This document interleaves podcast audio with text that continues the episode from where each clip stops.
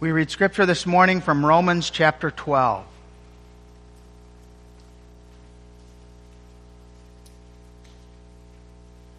We take up this chapter in connection with our treatment of Lord's Day 21 and its treatment of the communion of saints. And this passage beautifully sets forth the responsibility and the privilege that is ours in our interactions one with another. We hear the word of God. I beseech you, therefore, brethren, by the mercies of God, that ye present your bodies a living sacrifice, holy, acceptable unto God, which is your reasonable service. And be not conformed to this world, but be transformed by the renewing of your mind, that ye may prove what is that good and acceptable and perfect will of God. For I say, through the grace given unto me, to every man that is among you, not to think of himself more highly than he ought to think, but to think soberly, according as God hath dealt to every man the measure of faith. For as we have many members in one body, and all members have not the same office, so we, being many, are one body in Christ, and every one members one of another. Having then gifts differing according to the grace that is given to us, whether prophecy, let us prophesy according to the proportion of faith. Or ministry, let us wait on our ministering. Or he that teacheth, on teaching. Or he that exhorteth, on exhortation. He that giveth, let him do it with simplicity. He that ruleth, with diligence. He that showeth mercy, with cheerfulness. Let love be without dissimulation. Abhor that which is evil. Cleave to that which is good. Be kindly affectioned one to another with brotherly love. In honor, preferring one another. Not slothful in business, fervent in spirit, serving the Lord. Rejoicing in hope, patient in tribulation continuing instant in prayer, distributing to the necessity of saints, given to hospitality. Bless them which persecute you, bless and curse not. Rejoice with them that do rejoice, and weep with them that weep. Be of the same mind one toward another. Mind not high things, but condescend to men of low estate. Be not wise in your own conceits. Recompense to no man evil for evil. Provide things honest in the sight of all men. If it be possible, as much as lieth in you, live peaceably with all men. Dearly beloved, avenge not yourselves, but rather give place unto wrath. For it is written, Vengeance is mine, I will repay, saith the Lord. Therefore, if thine enemy hunger, feed him. If he thirst, give him drink. For in so doing thou shalt heap coals of fire on his head. Be not overcome of evil, but overcome evil with good. We read that far. May God bless his word to our hearts. As I stated, we read this in connection with Lord's Day 21. In the back of our Psalters on page 12, we now transition to question and answer 55. We'll read all three question and answers, but question and answer 55 is on the foreground this morning. Lord's Day 21, question 54. What believest thou concerning the Holy Catholic Church of Christ? That the Son of God, from the beginning to the end of the world, gathers, defends, and preserves to himself, by his Spirit and Word, out of the whole human race, a church chosen to everlasting life, agreeing in true faith, and that I am and forever shall remain a living member thereof. What do you understand by the communion of saints? First, that all and everyone who believes, being members of Christ, are in common partakers of Him and of all His riches and gifts. Secondly, that everyone must know it to be his duty readily and cheerfully to employ his gifts for the advantage and salvation of other members. Question 56 What believest thou concerning the forgiveness of sins? That God, for the sake of Christ's satisfaction, will no more remember my sins, neither my corrupt nature against which I have to struggle all my life long, but will graciously impute to me the righteousness of Christ, that I may never be condemned before the tribunal of God. Beloved in our Lord Jesus Christ, there are many blessings and privileges associated with church membership. The communion of the saints is a rich blessing, and many of passages in the Bible speak of that. Psalm 133, as we're going to sing a versification of in a few moments, Lord willing, speaks of the great blessing of brethren dwelling together in unity. It being good, it being pleasant, it being a blessing for saints to enjoy that fellowship and that communion and that support one with another. What a blessing that God gives peace and unity to a body of believers. There's nothing that causes more heartaches than strife and division, troubles and difficulties. People easily complain about fellow saints when there's bitterness, trying to avoid certain ones, not wanting to talk with them, and then complaining about others. We can get caught up so quickly in the sin that's set forth here in verse 3. For I say, through the grace given unto me to every man that is among you, not to think of himself more highly than he ought to think, but to think soberly, according as God hath dealt to every man the measure of faith. So easy it is in pride to esteem ourselves and to puff ourselves up and to begin to look down on others.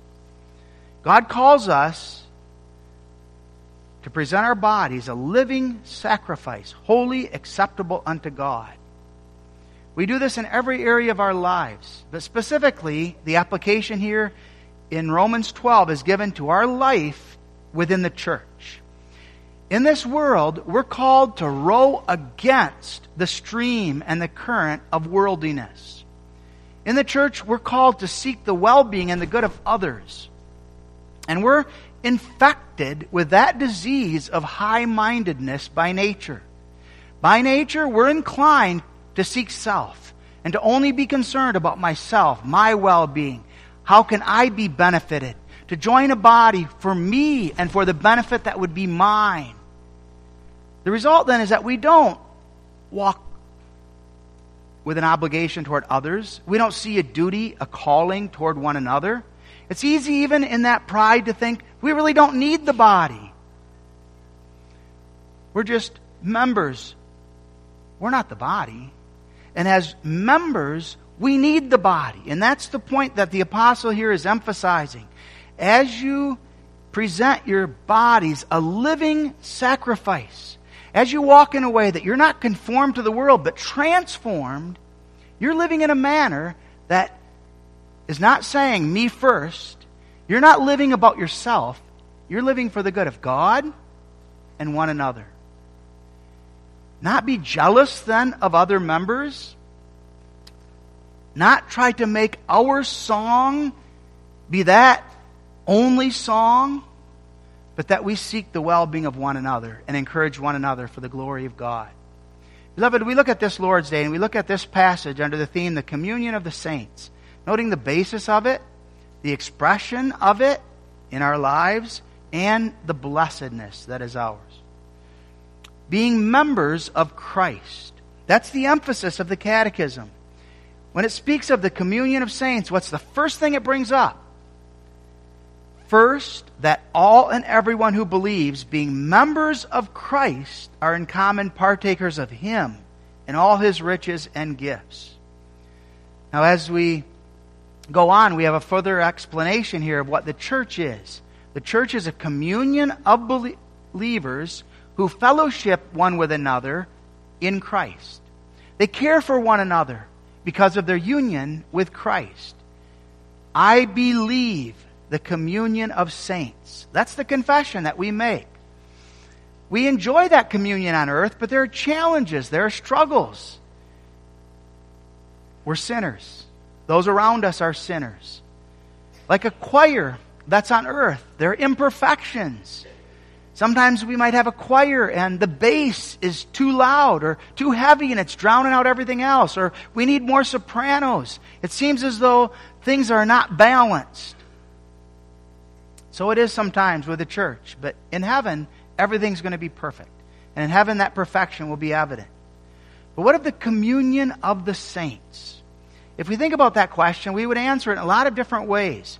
We might say, well, the communion of saints is that mutual love that we have one with each other. That it's the fellowship we're privileged to enjoy one with another. And we maybe talk about our experiences, especially when we were sick or we had some surgery and how we really experienced that love and that care one for another.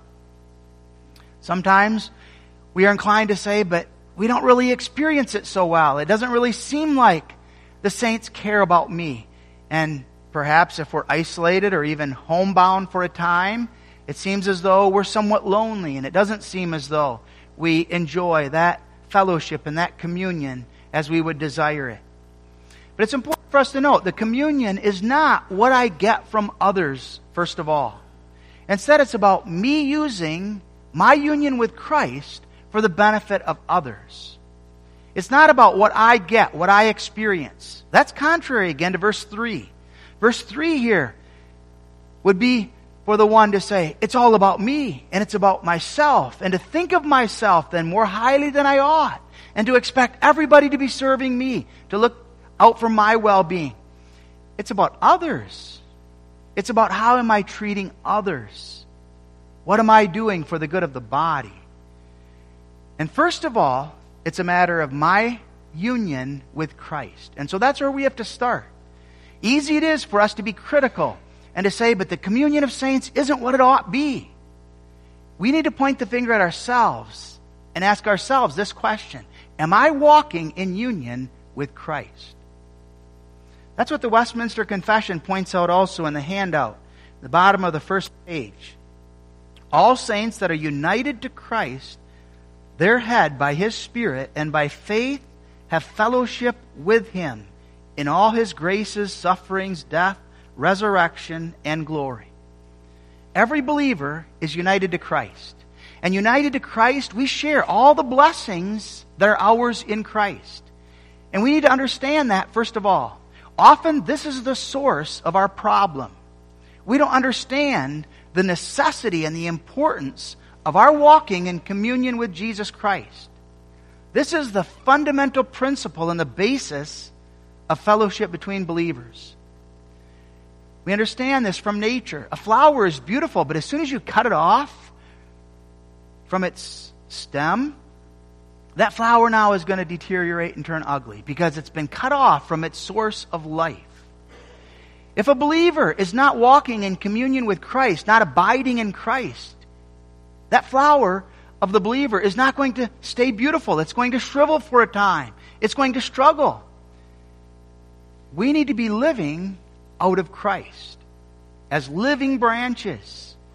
As John 15 sets forth, that inseparable union to Christ. He's the vine, we're the branches. And if we're not living out of Christ and we're not enjoying the fellowship and communion with Him, then we're going to be spiritually unhealthy. We're going to become selfish. We're going to become someone that people are going to complain about.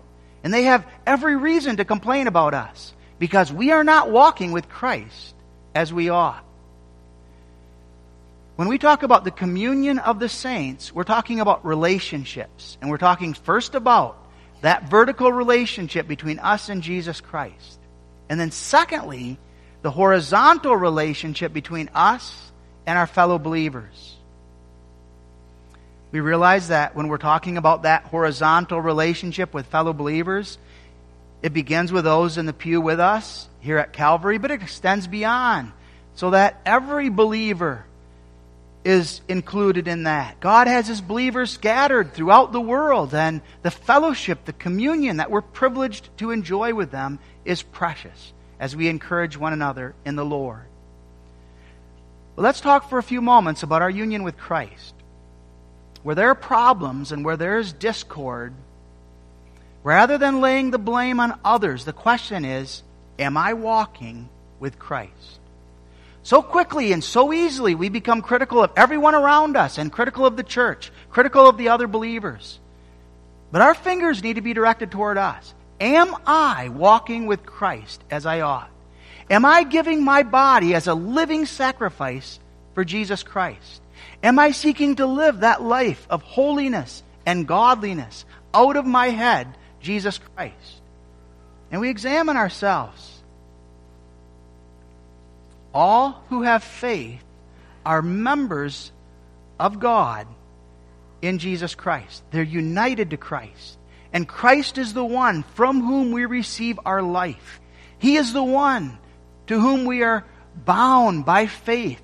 And that precious gift of faith, a gift from God, unites us to Christ so that all the benefits of Christ are ours. God took me, who was dead in trespasses and sins, and He united me to Jesus Christ, in whom there alone is life. And the result is that I now have life in Him. I am no longer dead as I was previously. The life that I now live is not my own, but it's the life of Christ as it lives within me. And that union to Christ brings forth fruit. As we live out of Christ, we show forth praise. We trust in Him. We know Him. And we grow in our knowledge of God and the greatness of His glory. And we walk by faith, trusting in Him and laying hold upon Him and knowing the confidence that is ours in Jesus Christ. Do you believe in Jesus Christ? Are you walking in union with Jesus Christ? Do you know Christ as your Lord and your Savior?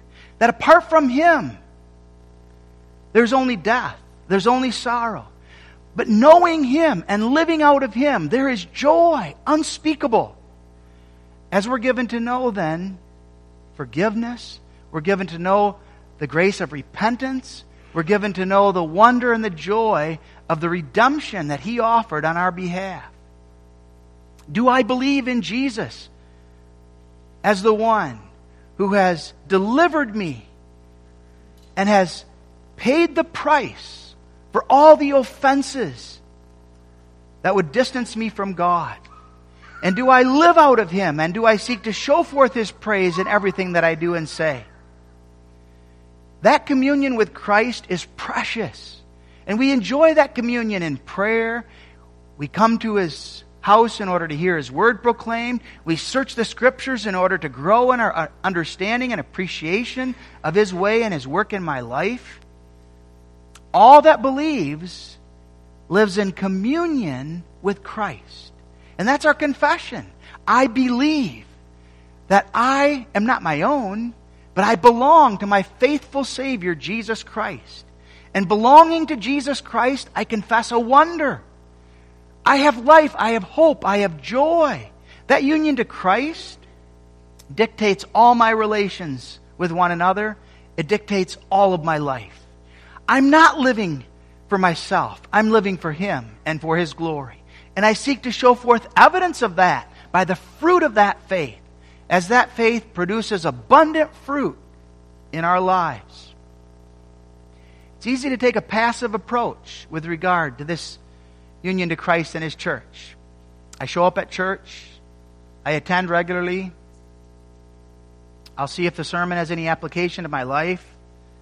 But I don't really have much to do with fellow members. I really don't open the Bible much during the week. I don't spend much time on my knees in prayer with God.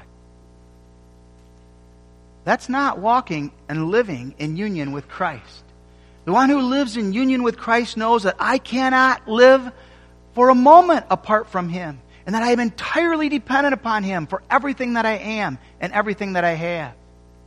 The church finds her joy in her union with Christ. And the church's interest is in Christ and promoting the gospel of salvation in Jesus Christ. The burning passion of the child of God who's united to Christ is to speak of Christ to those with whom he or she has contact. We love Him.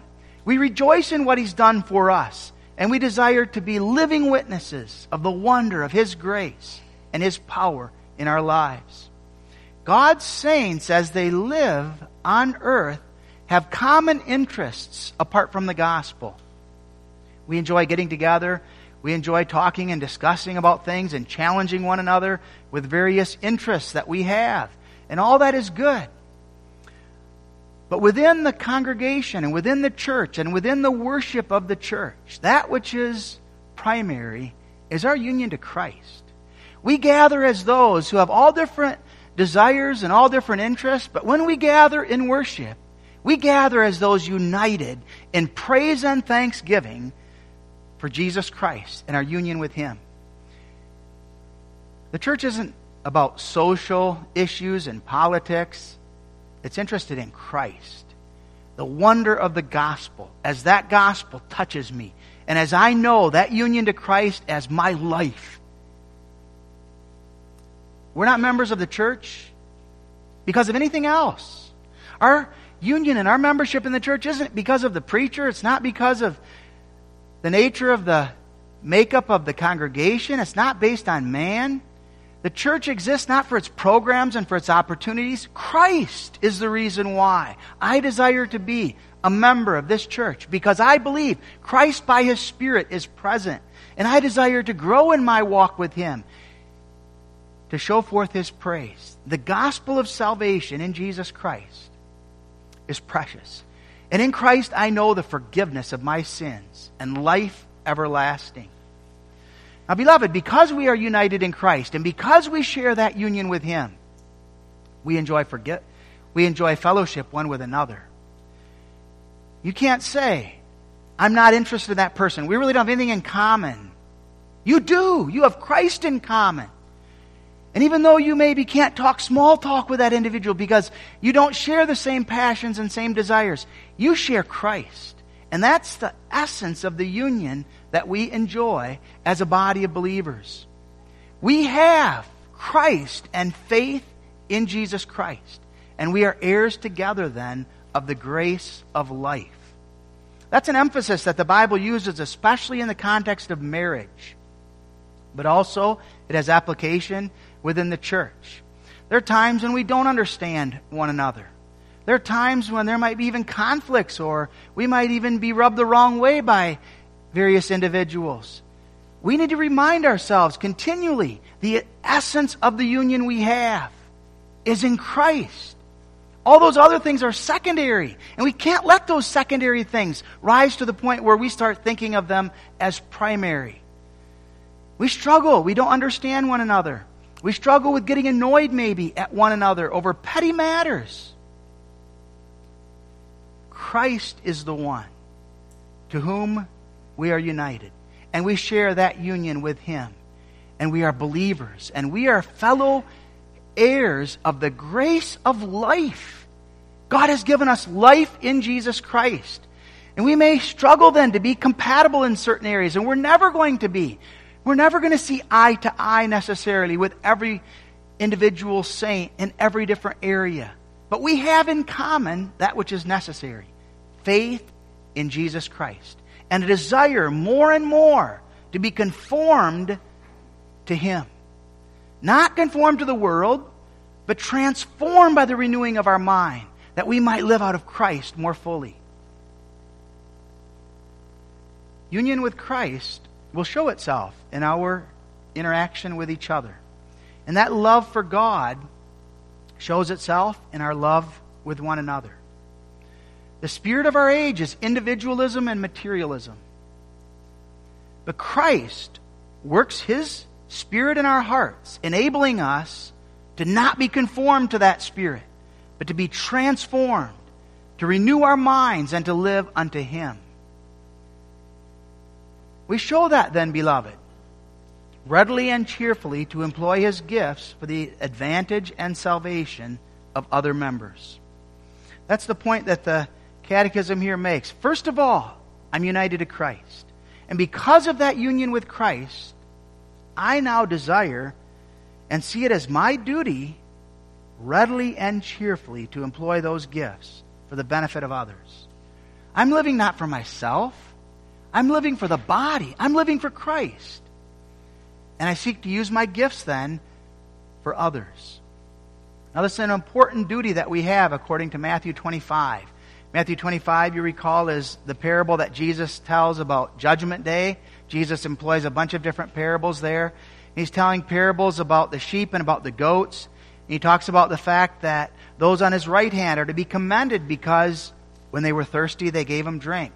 When he was in prison, they visited him. When he was hungry, they gave him food and all the rest. And remember how the saints say, What? When did we see you hungry? When did we see you in prison? And then Jesus says, What you did for the least of these, my brethren, you did for me.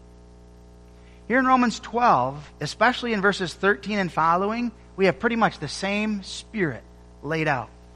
Distributing to the necessity of saints, given to hospitality, blessing them which persecute you, bless, and curse not, rejoicing with them that rejoice, weep with them that weep. Be of the same mind toward one another. Mind not high things, but condescend to men of low estate. Don't be respecters of persons. Be not wise in your own conceits. Recompense to no man evil for evil. Provide things honest in the sight of all men. If it be possible, as much as lieth in you, live peaceably with all men. Dearly beloved, avenge not yourselves, but rather give place unto wrath.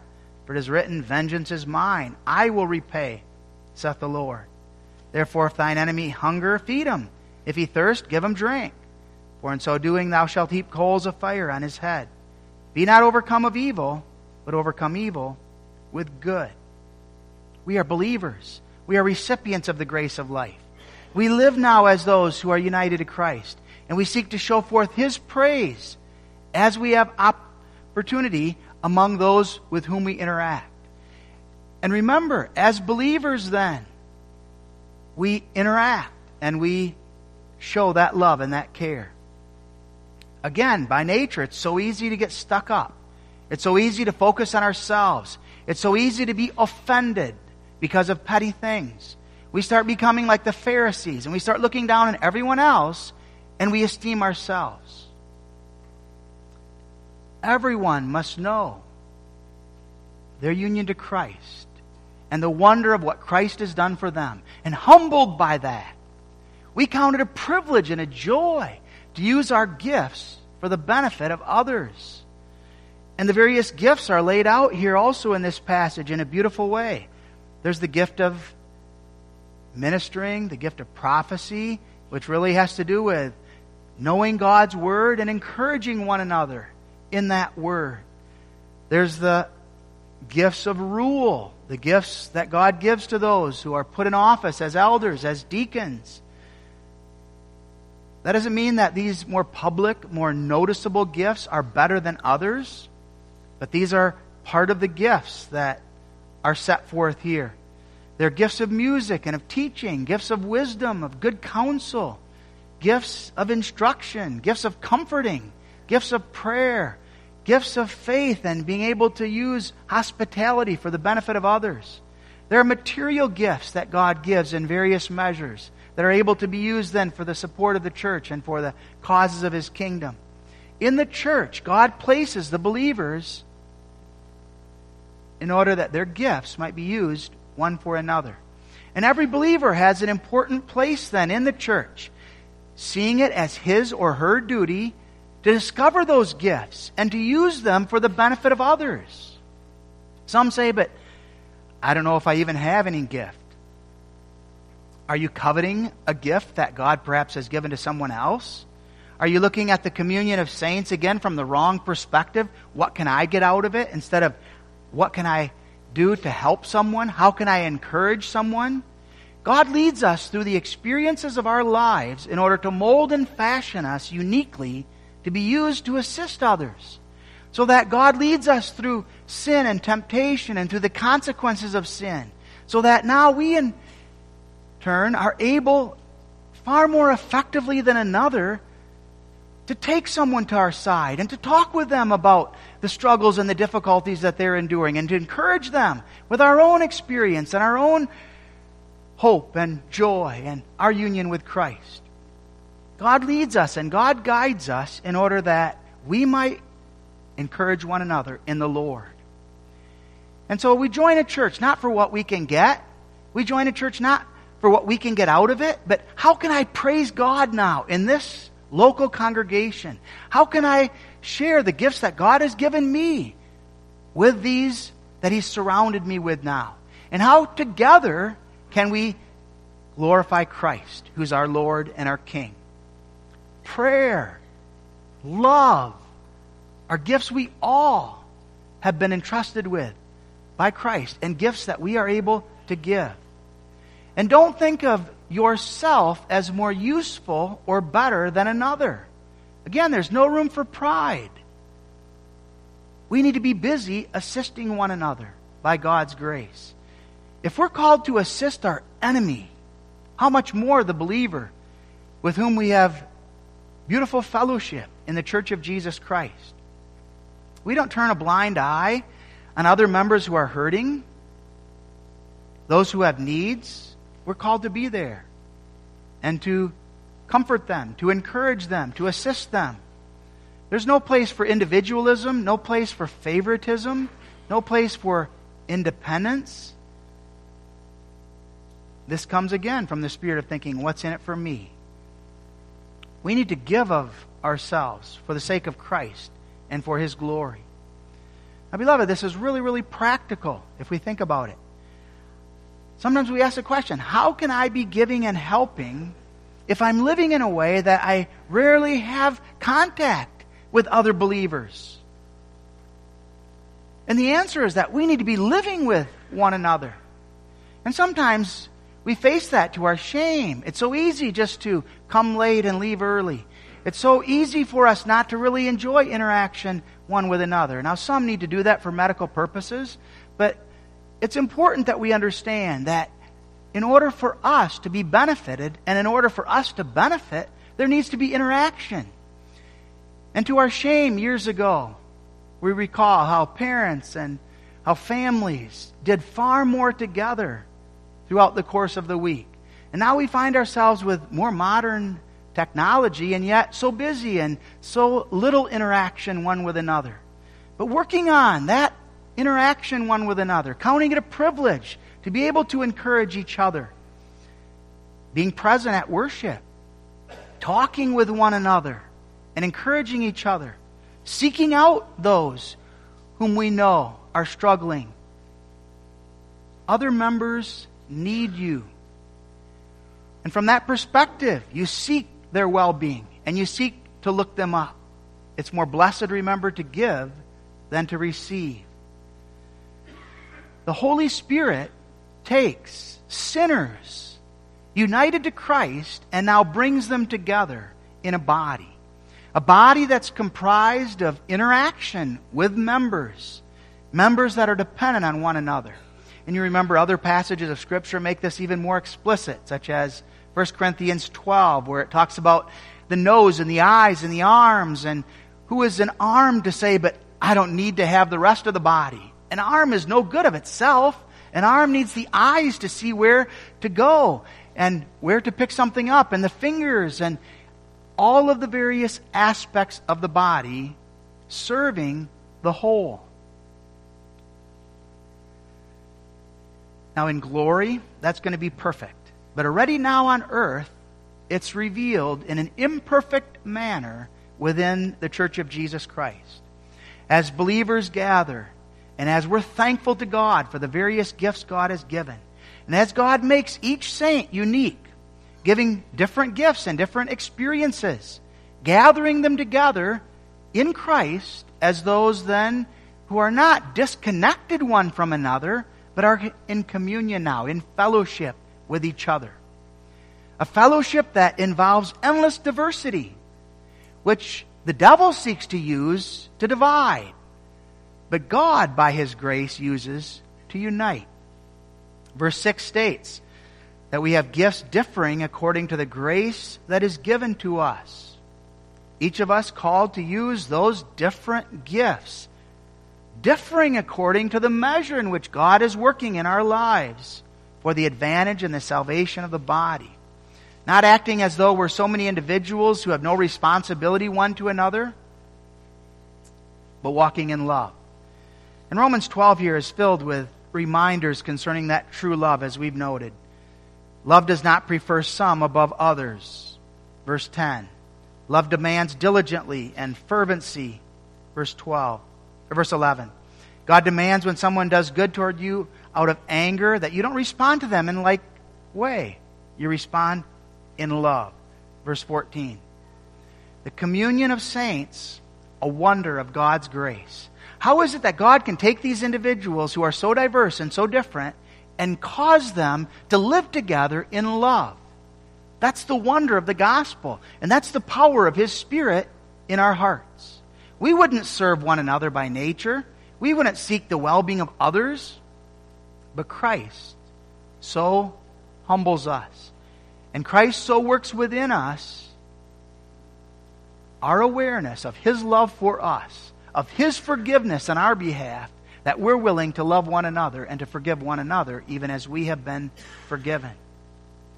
God draws His own together, and He binds them together in the manifestation of a congregation of believers and their seed. And within that congregation now, then, there is life. There is life, the life of Christ. And the Holy Spirit is present as the Spirit of Christ. There's a communion then of spiritual gifts. God bestowing those gifts upon His people abundantly. Grace according to the measure of Christ. Gifts for the edifying of the body, for the building up of the body in love. The general gifts faith, love, hope, joy, all of the gifts of the Spirit. But then also special gifts and more unique gifts of instruction, of admonition, of charity, of hospitality, and the other. Now, there are times when we look at the church and we become discouraged, and we always have to remember when we make confession concerning the church, it's an expression of faith.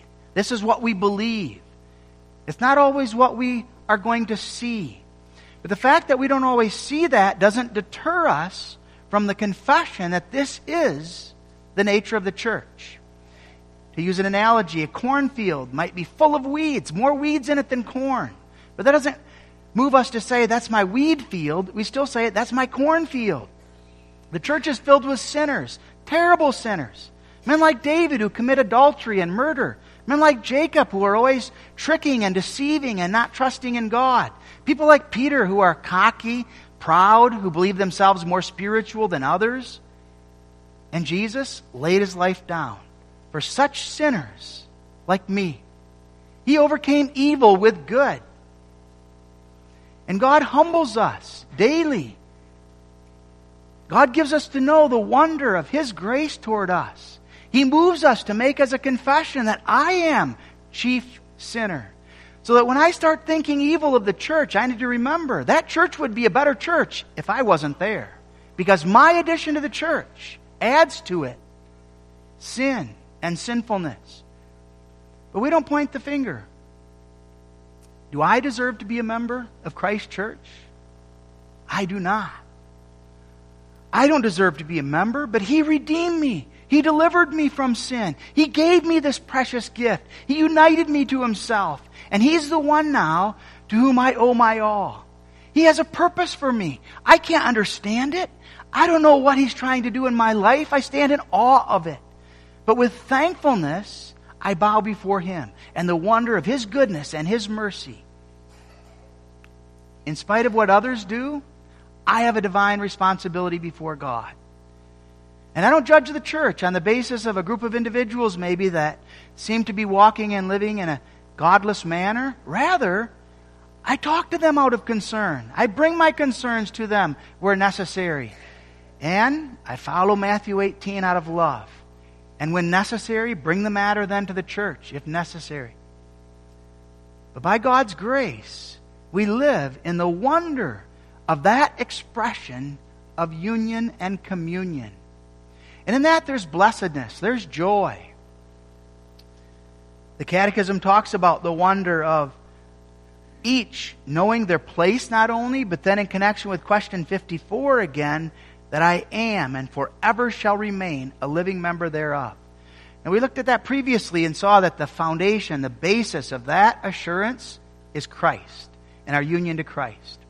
Because of what Christ has done for us, and because God chose us from eternity, we are able to know and believe that I am and forever shall remain a living member of Christ's church.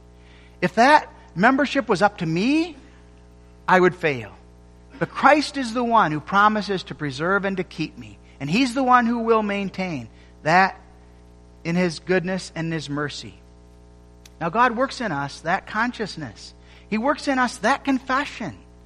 And while that confession is on the basis of His work from eternity in choosing us, and His wonderful work on Calvary and giving us a Savior, He works in us the fruit of a Christian, the signs of a Christian.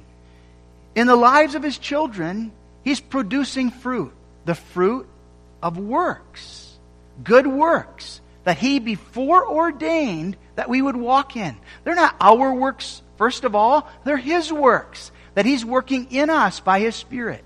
But He's doing so in such a way that we manifest and we reflect then the signs of a Christian.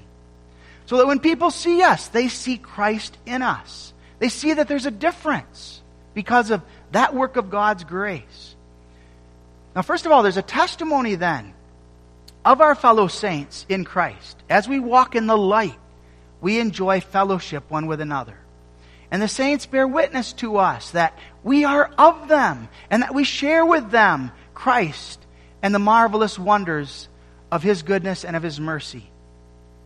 That's impossible if we're living in sin and we're living unrepentantly. The fellowship then with Christians is going to be severely severed. And we're going to cut ourselves off because we don't want to be told about our sin. We don't want to be told about the necessity of repentance.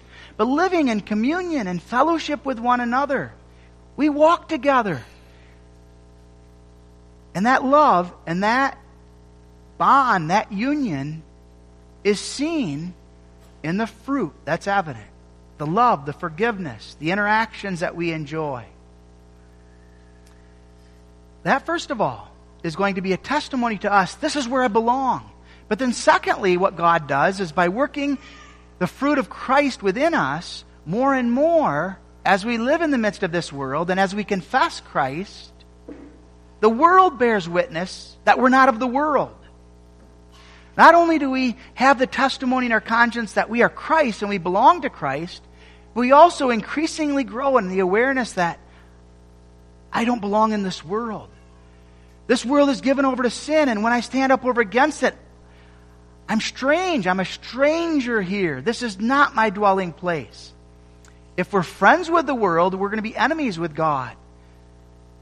When our walk is such that we know ourselves to be standing at odds with the world, that's the testimony of Christ in our hearts. You belong to Christ. And your membership in His church then is precious because that's where you belong. This is where you enjoy the communion and fellowship with those who are like members and who share in those spiritual gifts. It's in that communion of saints that the saints flourish. Believers are edified. Believers are strengthened. Believers are encouraged to live and to walk together in the grace of God. Beloved, may God work that wonder in our hearts. There are many weaknesses, and we're well aware of them. Some require discipline, others require much grace on our part to bear with them. When one suffers, sometimes we don't rejoice as we ought. Do not let those struggles and those difficulties discourage. God is pleased to use weaknesses for the glory and honor of His name and to test us through them. But may God grant us the grace that living out of Christ, we also live in union and communion one with another.